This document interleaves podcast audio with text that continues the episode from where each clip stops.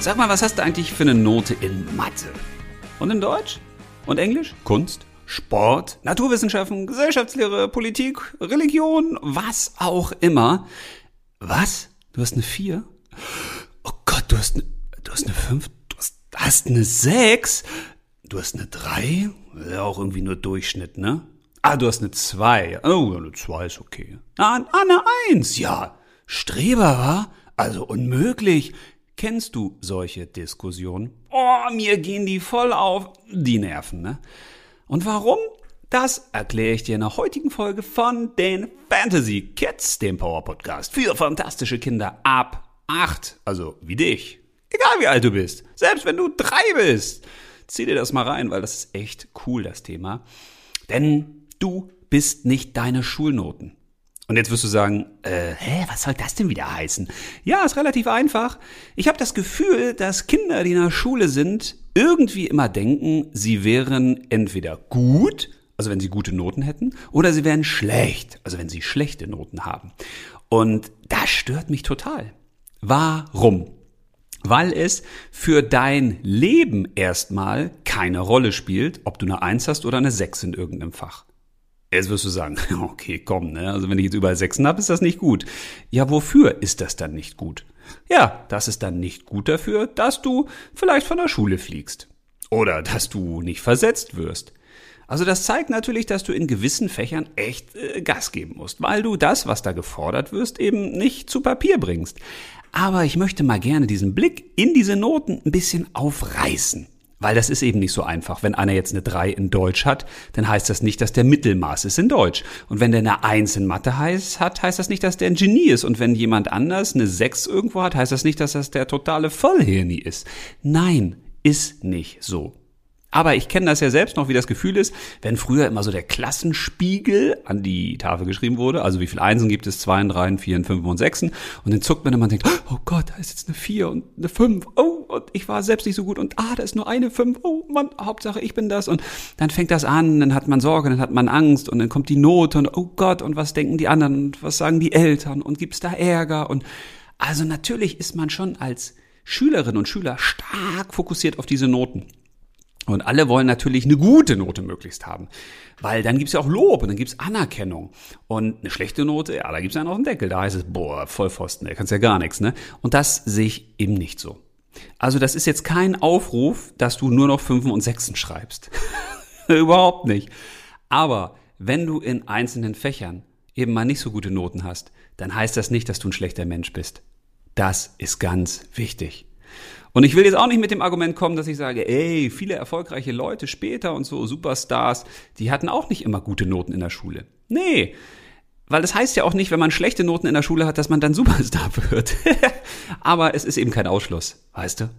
Also heute erinnert sich kein Mensch mehr, zumindest in meinem Alter, wie er jetzt genau in der Schule abgeschnitten hat und welche Noten er hatte. Also deswegen ist es wichtig, dass man sich nicht nur reduzieren lässt auf seine schulischen Leistungen und auf die Fehler, die man denn macht. Weil das ist auch so was, das nervt mich total, weißt du, dass am Rand im meisten steht von Schularbeiten, äh, was du falsch gemacht hast. Und dann sagt man, oh, ich habe acht Fehler und das ist Note vier oder was weiß ich. Das ist totaler Bullshit. Viel besser wäre es, wenn am Rand steht, wie viel hast du richtig gemacht. Weil du lebst später im Leben immer nur von deinen Stärken.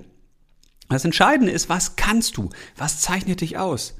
Warum bist du ein besonders toller Mensch? Worin bist du gut? Warum bist du liebenswert? Und da gibt's tausende von guten Gründen.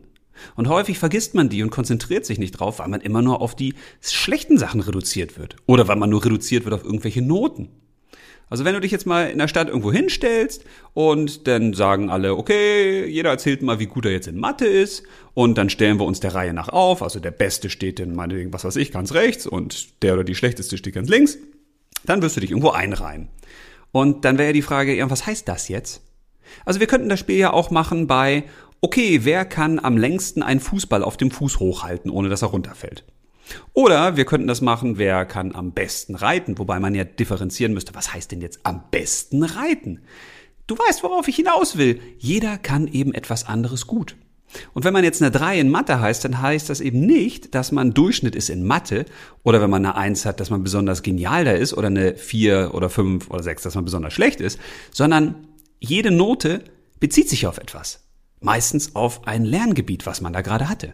Und ich kenne das ja aus eigener Erfahrung, man hat so gewisse Phasen, da kann man besonders gut gewisse Dinge, man kommt in Mathe gut mit, weil einem das leicht fällt und dann gibt es so Themengebiete wieder, wo man sagt, boah, das ist jetzt so gar nicht meins. Also ich finde es echt wichtig, dass man sich nicht so reduzieren lässt auf irgendeine Note, weil diese Note sagt erstmal gar nichts aus. Man muss genau schauen, warum hat man da jetzt vielleicht eine vier oder fünf gehabt? Ja, vielleicht hattest du ein scheiß Erlebnis in diesem halben Jahr. Vielleicht ist dein Großvater gestorben oder deine Oma. Oder dir geht's einfach nicht gut in dem Jahr oder dir sind doofe Sachen passiert. Und all das hat Einfluss auf die Noten. Und deswegen ist es wichtig, dass du dich nicht damit identifizierst, dass du jetzt deine Schulnote bist, dass du sagst, okay, ich bin im Durchschnitt eine drei Komma vier oder eine zwei Komma eins oder eine vier Komma acht. Du bist nicht deine Schulnoten. Natürlich ist es toll, wenn man Erfolge feiert über gute Schulnoten. Klar ist das gut. Aber das heißt eben nicht, dass man jetzt besonders gut in Mathe ist. Das heißt, dass man gute Arbeiten in Mathe geschrieben hat oder dass man mündlich gut mitgemacht hat. Die Frage ist doch, hast du das verstanden, was da drin ist in diesem Fach? Weil auch da gibt es ja viele, die können extrem gut Wissen aufnehmen und es dann rauswürgen sozusagen bei der Arbeit. Und dafür kriegt man dann eine gute Arbeit, also eine gute Note. Das heißt aber nicht, dass die das ein halbes Jahr später noch drauf haben und kapieren. Also zu meiner Zeit hat man sich immer eine schöne Geschichte erzählt, und zwar von einem Tischler. Und der Tischler, der hat Auszubildende eingestellt. Und da wollte der den so beibringen, wie man so Tische und so herstellt. Und dann sagte er, ja, da habe ich immer eine Aufgabe gehabt, habe ich einen runden Tisch gehabt. Und dann war die Aufgabe an alle, die sich beworben haben bei mir, berechne den Umfang des Tisches. Und die Abiturienten, die Schlauen sozusagen, die haben dann angefangen und haben dann errechnet mit dem Taschenrechner und so und haben dann versucht, dann haben die so einmal das Quermaß genommen und dann irgendwie tralala und hopsasa gerechnet. Und dann sagt er, ja, und die Hauptschüler, die haben einfach gefragt, ob ich ein Maßband habe und dann sind die einmal am Tisch rumgegangen und dann hatten die den Umfang des Tisches. Und die habe ich dann genommen. Und das fand ich eine coole Geschichte. Weil das heißt eben nicht, nur weil man in irgendeinem Schulfach gut ist, bedeutet das auch, dass man lebenstauglich ist. Aber das heißt jetzt auch nicht, wenn du gute Noten hast, dass du lebensuntauglich bist. Ich möchte nur Noten in eine richtige Relation gesetzt haben. Das ist extrem wichtig. Also wenn man in einem Schulfach, in einem Schuljahr mal eine vier hat oder eine fünf, dann ist es wichtig herauszufinden, woran liegt das eigentlich? Was sind die Gründe? Und dann kann man daran arbeiten. Das heißt aber nicht, nur weil du irgendwo eine vier oder fünf hattest, dass du ein schlechter Mensch bist und dass du irgendwie in Sack und Asche rumrennen musst und dass du sagen musst, oh Gott, bin ich blöd und bin ich doof. Äh, äh, ist nicht so. Auch jeder Erwachsene, so nennen wir uns ja zumindest, hat nicht immer einen guten Tag. Und auch uns gelingt nicht alles.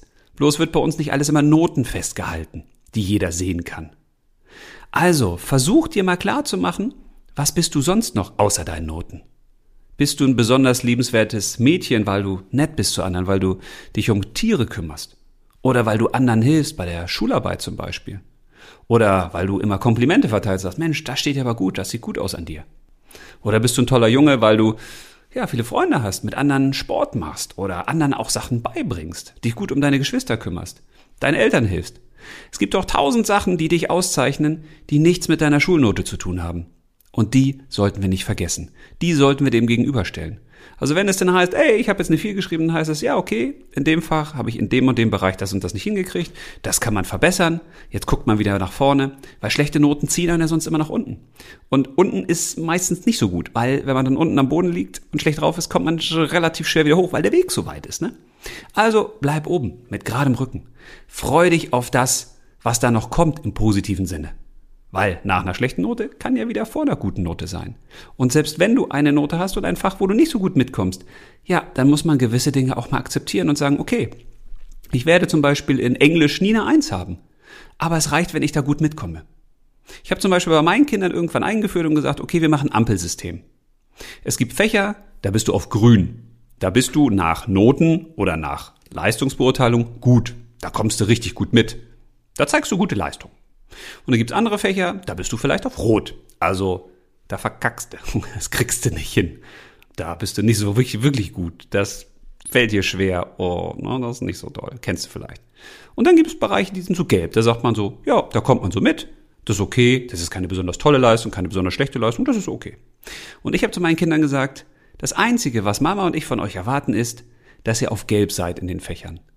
Ihr müsst nicht überall die Top-Leistung haben, weil es gibt einfach Fächer, das kenne ich aus eigener Erfahrung, da hat man selbst einen schweren Zugang. Das fällt einem nicht leicht. Und dann heißt es nicht, dass man da jetzt der Einser- oder Zweierkandidat werden muss.